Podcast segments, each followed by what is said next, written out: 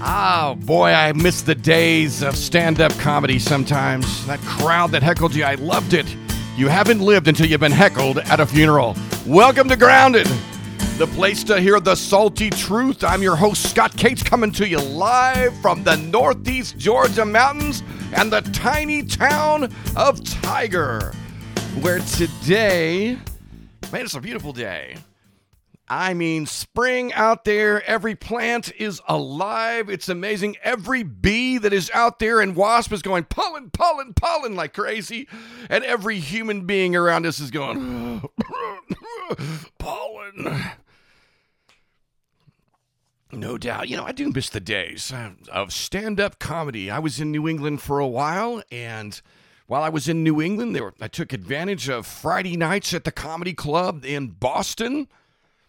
There was about an hour of amateur time on those evenings in the late nineteen eighties, the later part of the nineteen eighties. And I loved getting up and had written material to go and present to the crowd, which was awesome. They were amazing. And they always had to heckle you at some point. There was always somebody that would stand up and say something. Of course, they were under the influence of something in those moments, but they would stand up, which made it even funnier.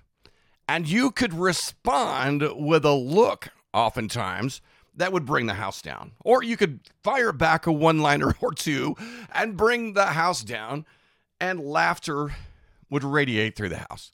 Some days I miss those moments, but to be honest with you, you can stand behind the pulpit and get heckled and field off things as well. I've had many a times where I've actually been able to do that, and then with that same look, you know, the master, the master of the great looks in front of people was Johnny Carson, who loved, I loved Carson. I used to love watching, for those of you that know me, loved watching Carson. With a look, he could bring the house down. And with firing back one line just right off the top of his head in those moments, responding to the crowd was amazing.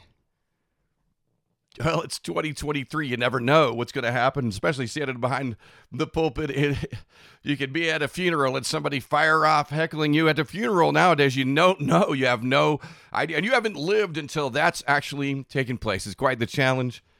But uh, I think in the days in stand-up comedy have helped that quite a bit. Today, I want to talk to you uh, about some things. You know, you know, I, those days of stand-up comedy were kind of amazing. I never really got off track from the subject or the things that I'd written about. Could always come back around. And even today, if you're in the congregation with me, things don't bother me. Children don't bother me. Crying babies don't bother. They don't that really. Those of you that are with me, you know, you understand and know I'm oblivious to most of that. Little kids driving Hot Wheels cars on the back of the pew in the middle of the service don't bother me. Some of you have seen me actually pick up a child and walk it back, walk that child back, him or her back to their parents and hand them while still preaching. It's just a part of it. Don't get thrown for a loop very often. And, uh, but maybe that's just because I'm one track minded. Anybody else just one track? You've got a single track. And that track is all basically, I'm not a multitasker most of the time unless you put me into crisis. You can put me in crisis mode with a bunch of people and I can say, here, do this, do that, do this. And that's amazing how that happens. But I don't want to be in crisis mode all the time. So when I'm not in crisis mode, I think maybe my brain shuts down a little. Maybe yours does too, and you get single track. Now, it's funny because I don't ever, guys, I always talk about, I've, and I'm talking with guys a lot, they're like, I'm single track, I have this, you know, I don't, sometimes I can multitask, sometimes I can't.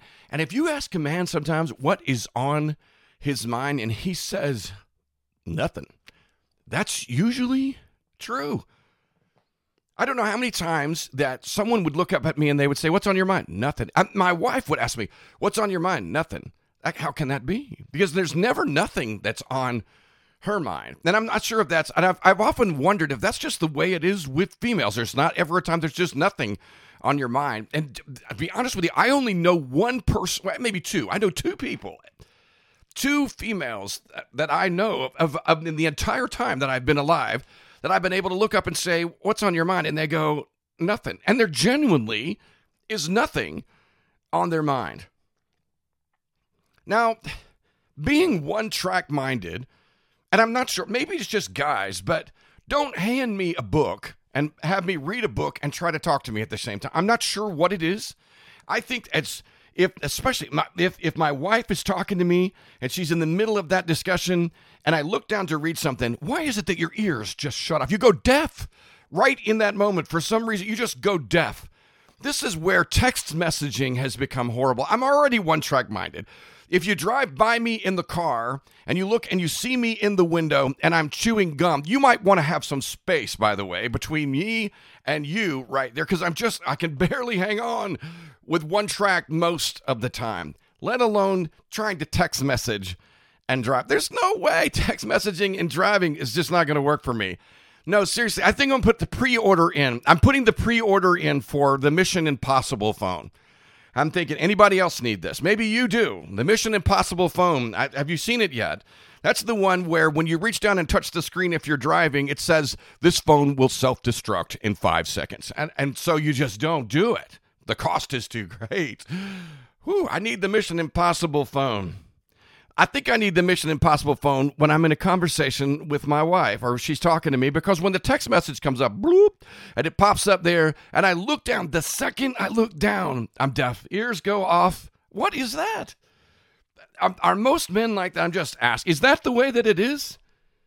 And so I, I then, then uh, invariably, what is it about your mind? Because you think you're deaf in that moment, but then she says, you're not listening to me. And all of a sudden, in that moment, when she says that, why is it that your brain can literally back up to the last few lines, back to this one point, and you can quote off every single word in detail that she said? And maybe I think that's because you think for the moment you're in trouble or something, and so your brain goes into that mode and records the last few lines.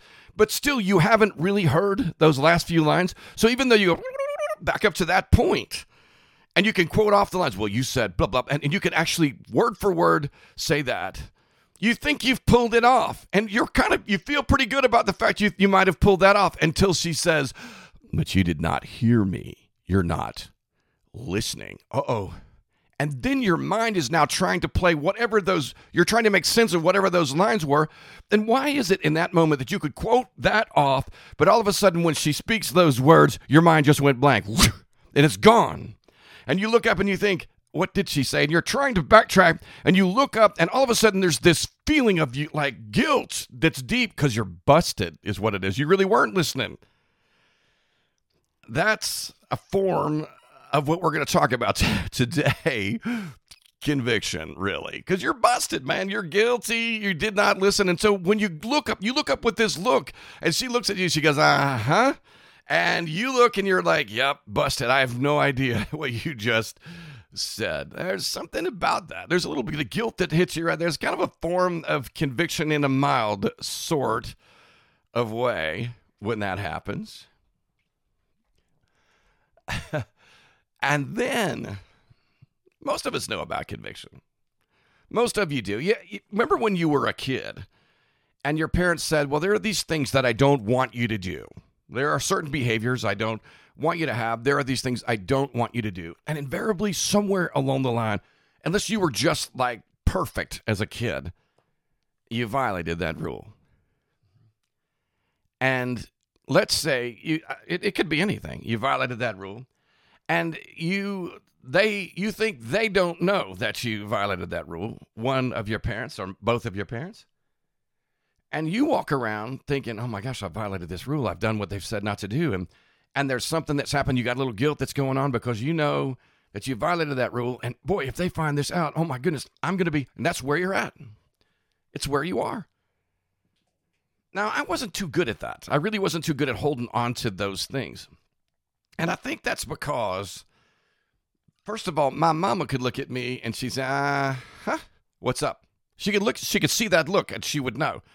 What is it about moms? They can look at you and go, uh, huh, what's up? And they they just know. They can see it.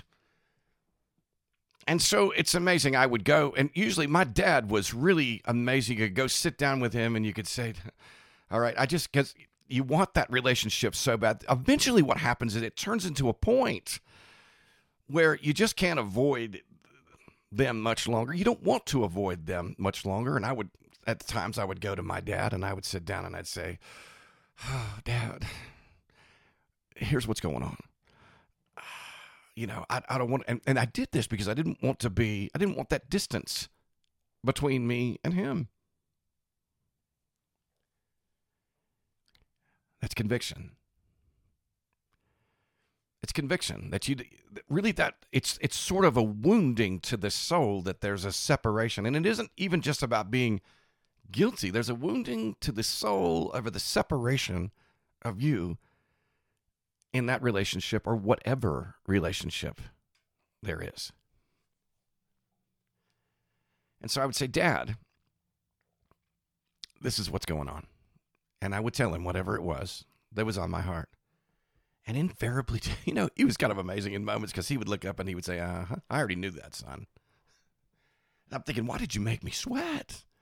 And the truth is, there wasn't, it wasn't that the relationship was divided between me and my father. I divided that relationship. I did it. I was holding on to that wounding. And oftentimes, he wasn't necessarily holding on to that wounding. He was just waiting for me to come. Now, my mother, she'd deal with business right now. She'd look at you and go, come on, come clean. I mean, she was, she knew.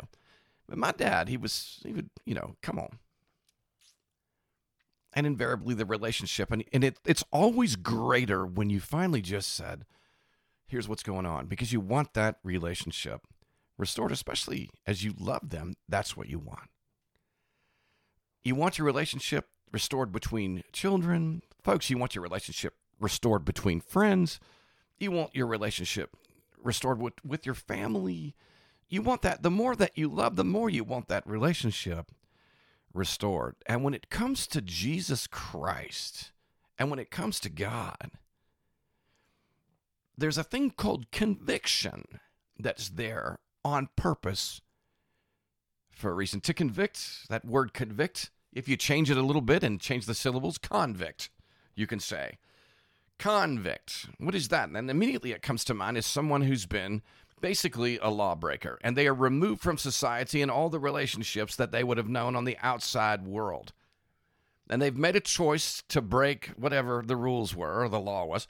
And as a result of that, they have placed themselves, they're in a place of their choosing. They chose to break that. And so in that place of their choosing, they're called a convict. They've been convicted of this and taken away from everything, all of the luxuries of life and the relationships. Of course, they develop others inside, which might not be the best, could be, who knows. But what I'm saying is all the ones that they have loved dearly, they're removed from to pay the price for whatever it is that has taken place. And they're considered to be a convict. They've been convicted. It's a little similar in the kingdom of God. But in order to understand what that really looks like, you have to understand the love of Jesus toward you. Now, I hear the word hyper all the time in different places. It's kind of funny, you know, um, you know, it's it's really incredible. Uh, we we we kind of toss these words back and forth between Uh, each other, especially in evangelical faiths. A lot of time you hear someone say, you know, you, you'll hear from maybe a, a little more Pentecostal side. They'll say, well, you know, those Baptists, they're hyper grace. I hear this all the time. They're hyper grace. And uh, so, and then you hear the Baptists sometimes, they'll say, well, they're hyper guilt over there. And the Pentecostal side, you see that. You'll see that between faiths. And that just does come. And that's part of that is, you know, depending on what church you go to, they may believe that if you sin at all. I remember I went to one of the largest revivals in America back in the, ni- the early nineteen nineties, and they would quote, one million saved over for this revival. But it's because of the invitation at night. And the preacher would get up every night and he would say, hey, is there anything that you've done today in your world that you have not asked forgiveness for of God? And of course, I remember the first night that I was in there, I'm thinking, well, wait a, wait a minute, I was at work today. I must have had a thought. I really didn't have anything that came to, to my mind or to my heart. But I went on down front anyway.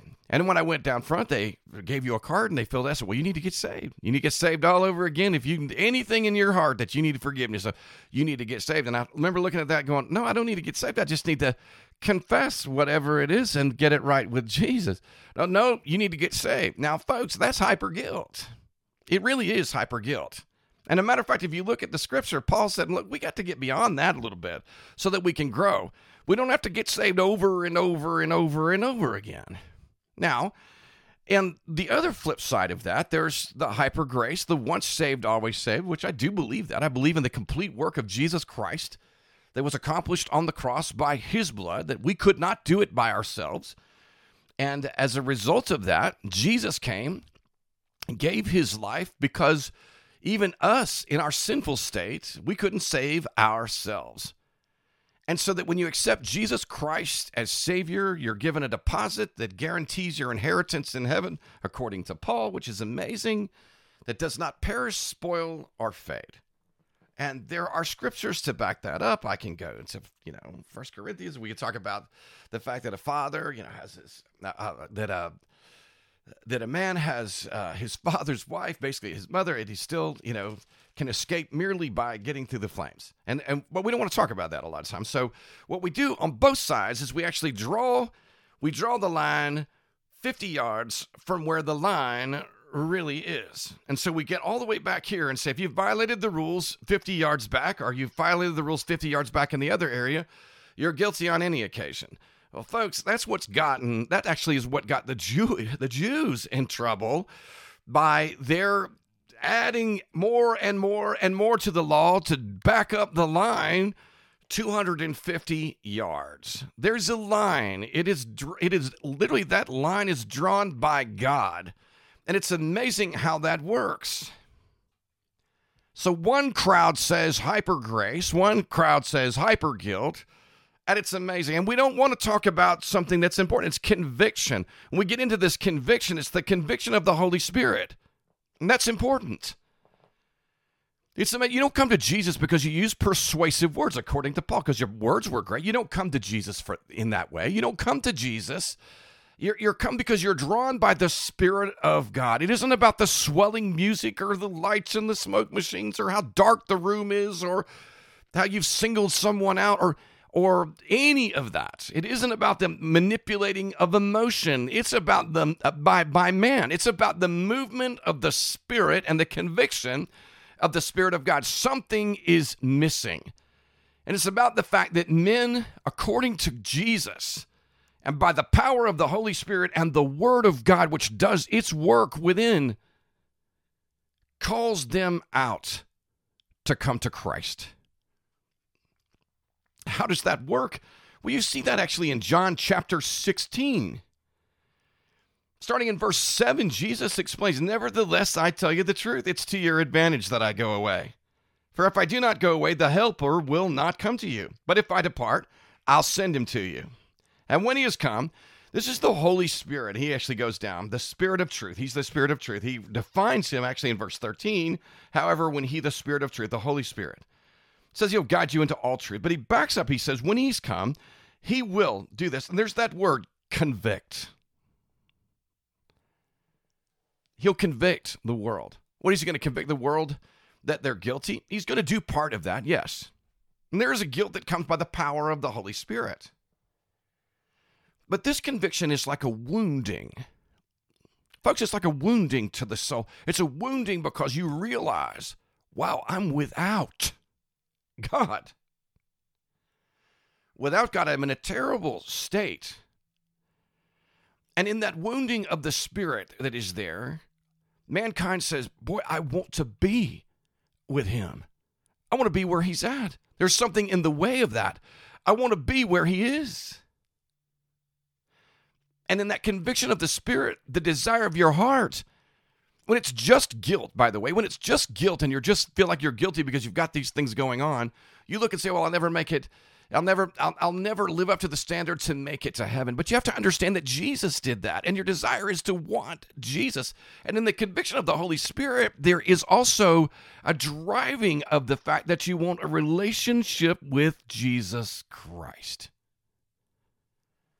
Eventually, at some point, like we talked about before, when it was with my father, I didn't want to be at that distance anymore.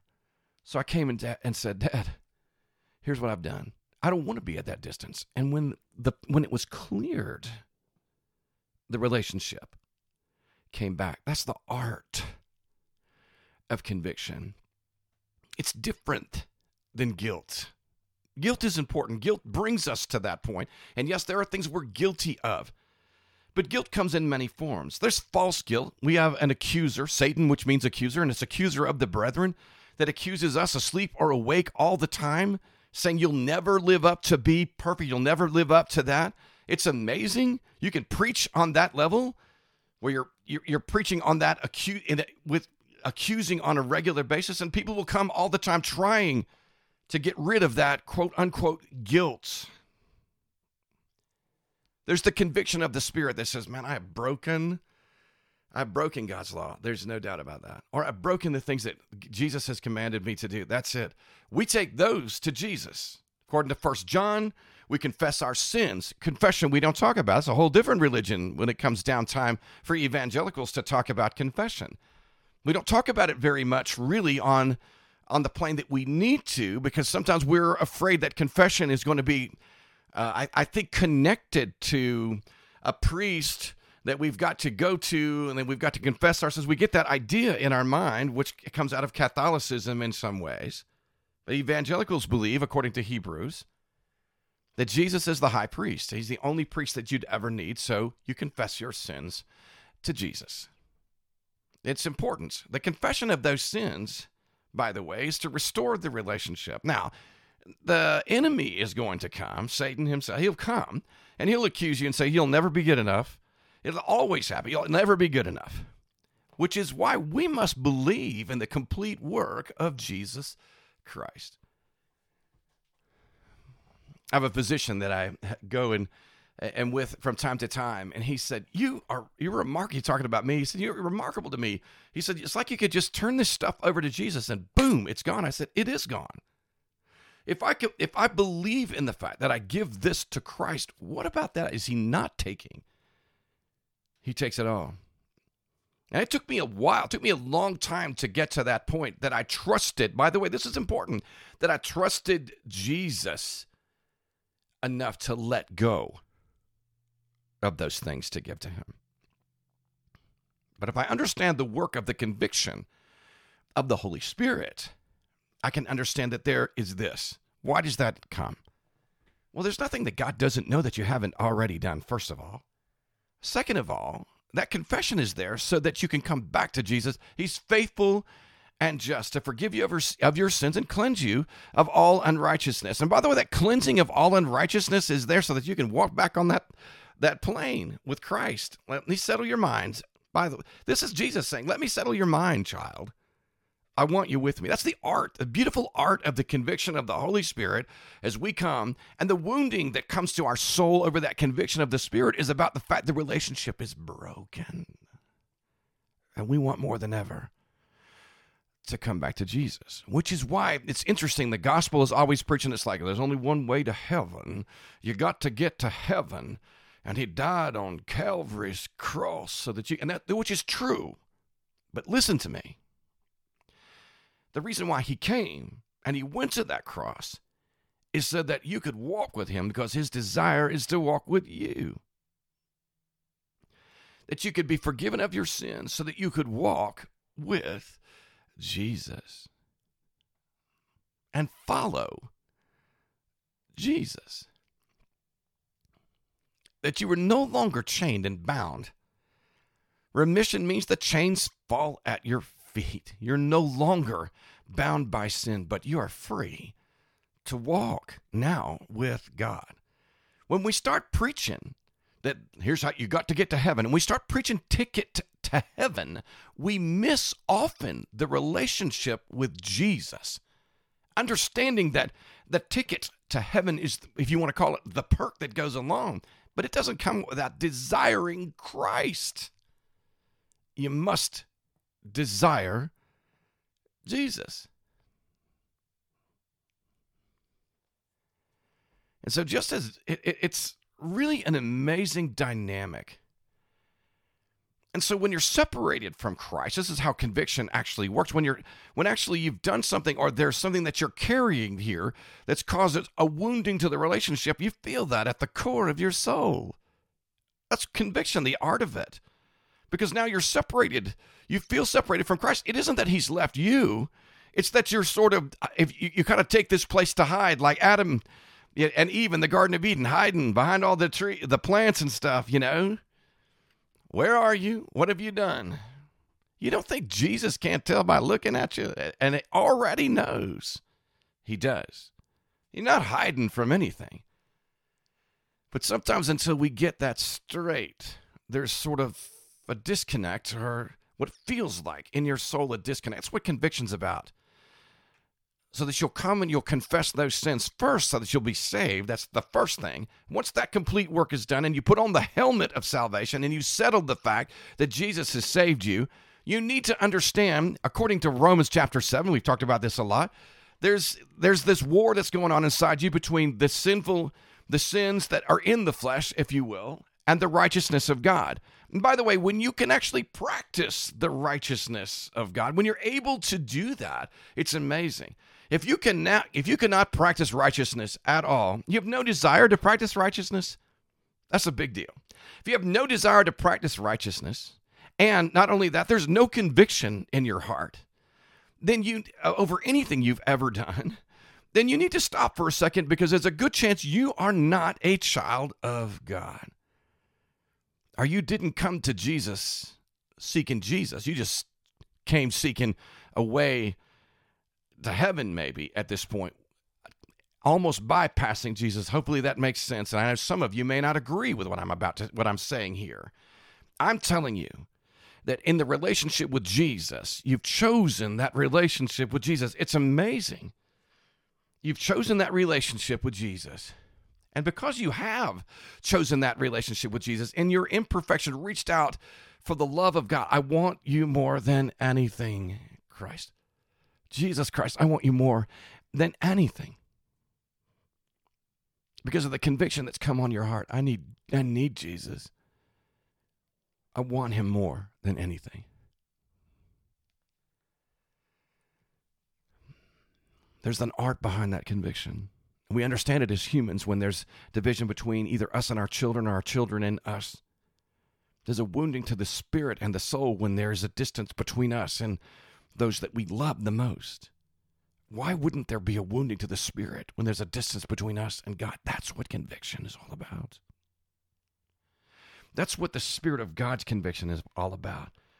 He says, when he's come, he will convict the world of sin. That's Jesus saying, hey, child, this is wrong. This ain't good for you. This is not good for you. And because it's not good for you, it's really horrible for our relationship as well. And so this is something you don't need. And if you practice this, you yourself are going to be at a distance between me, not because I'm far away from you. He's going to convict you of your sin, first of all, so that you'll come to know him. But after that, there'll be conviction of sin. Because Jesus still desires that close relationship. And he's going to work on your heart that you do too. And it, and it starts with guilt. It does. But the desire of the relationship is where conviction fully played out is so beautiful. He'll convict the world of sin. What is sin? He'll convict the world of righteousness. What is righteousness? And there's a difference between the two. Just because you think this is right, righteousness says that it is not, and righteousness directs you in the direction of the things that are. And then finally, and of judgment. That's how we understand that judgment actually comes as under the conviction of the Holy Spirit, that my goodness, the judgment comes that I'm not ever going to make it. And as I choose Jesus, judgment is not something that I will face in my sins. He says, of sin, because they do not believe in me. Of righteousness, because I go to my Father and you see me no more. Of judgment, because the ruler of this world is judged. And just as the ruler of this world is judged, so are you. In your sense, it's a place you don't want to be caught in. When he, the Spirit of truth, has come, he will guide you into all truth. He'll not speak on his own authority. Whatever he hears, he will speak is coming directly from the Lord. He'll tell you of the things to come. He'll glorify me. He'll take what is mine and he'll declare it to you. He's basically bottom line. I'm going to give you a helper that's going to come, and he is going to be in you. It's going to be amazing. He's going to work around you. He's going to be in you. It's going to be incredible. He's going to guide you to me all the time. He's going to point you to me all the time. He's going to make sure that your sights are still set on me. And in the moments that you step away from me and there's a division in the relationship because you've gotten a little distant, he's going to convict you and move in your life to bring you back to me. There's going to be a wounding to your soul to come back to me. It's going to look like conviction, and it's the perfect art of the Spirit of God, who is building a beautiful relationship between the bride of Christ and the groom, Jesus.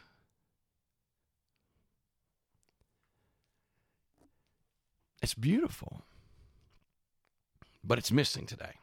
Oftentimes missing in places is missing because we just, we explain it away. Oftentimes, or you'll go and you'll say, I feel this. I feel there's something wrong in my spirit. I feel this. Well, maybe you just need to go clear your mind.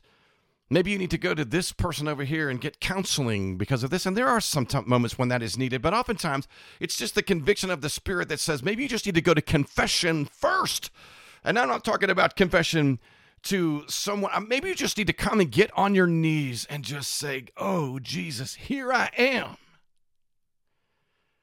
I'm so apart from you, and here's the reason why.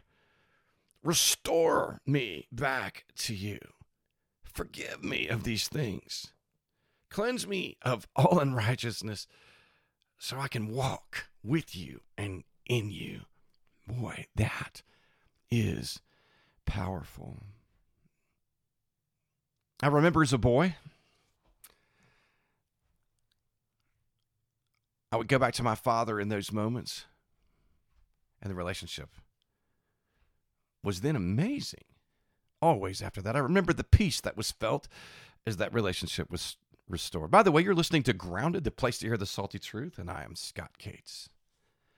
I would get before my fa- my dad, and I would, after that, it was amazing. I didn't want to be apart from him after those things had taken place, after I had settled that and trusted my father enough to say, here's where I've come. And I did. I had this great trust because he came back to me and he let me walk real close, which was amazing. I loved those moments.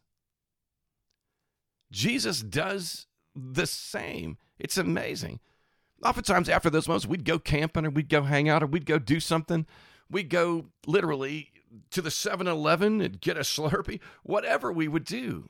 I'd go to work with him, and I would stick by his side. I wasn't trying to get away from him because in there wasn't anything between us. The same thing happens on a grander scale when we confess before Jesus. Then we don't want to get away. Then we want to be right where he is.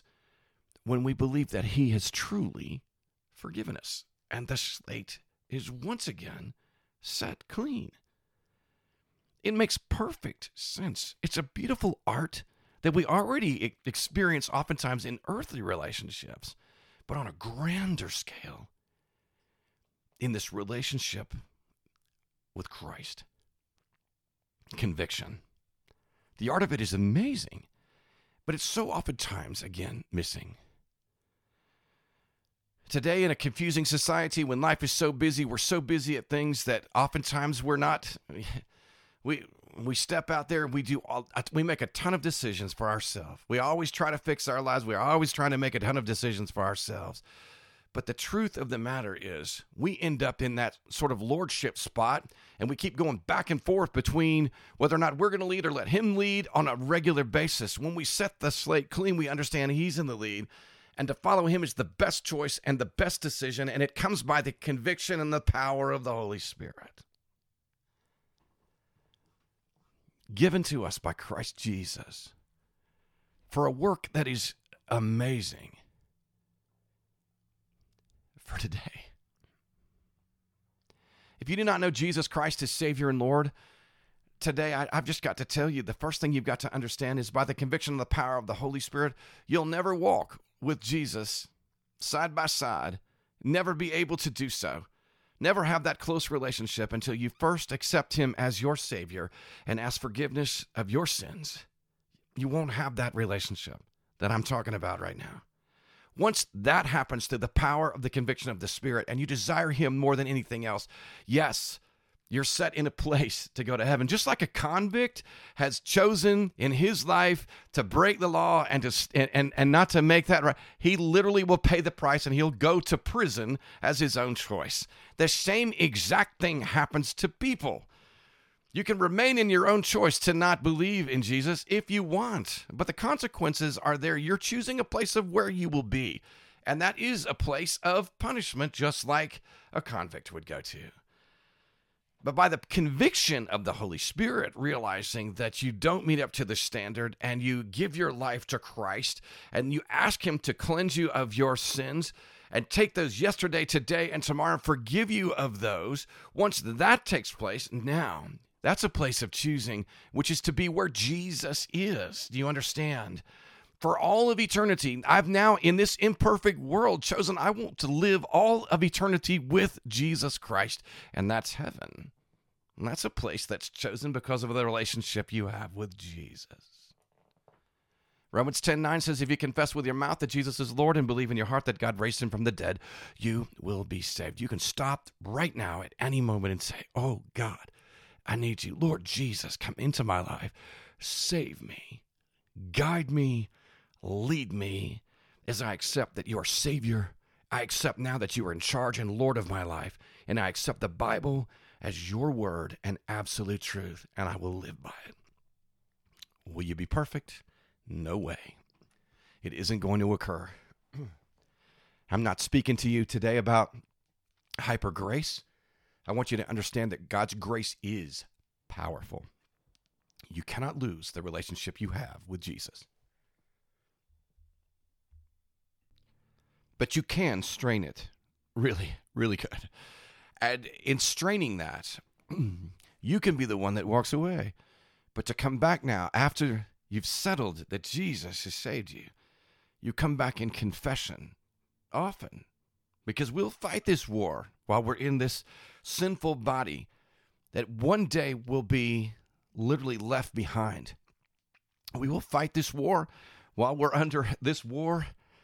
And we're still in the flesh. Until one day we're called home. And we won't fight the war anymore. There'll be a war between spirit and flesh that will always go. So perfection is not going to occur. Does that require that you have to get saved over and over and over and over again? No. It requires you settle your salvation.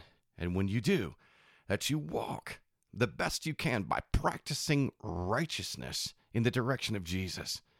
And then when the, consp- when the Spirit convicts you that you've moved away, you come back in confession and you clean the slate again as Jesus moves and cleanses you of your sins. And you once again walk clean, side by side with him. You don't lose your salvation. You just strain that relationship. Only you. You strain. So you come back to Jesus so that you can walk with him again. Hopefully that makes sense with what conviction is about. And then finally today, I just want you to know that Jesus does love you. That special sweet song that we learned as children, Jesus loves you. At least I know, for the Bible tells me so. It's true. And he desires to walk with you. So if you're here and you're listening today, and it's been a while since you've walked with Jesus, but you know you've given your life to him, maybe you need to find that place that you just stop and say, here I am. I want to walk with you once again. Forgive me of these things.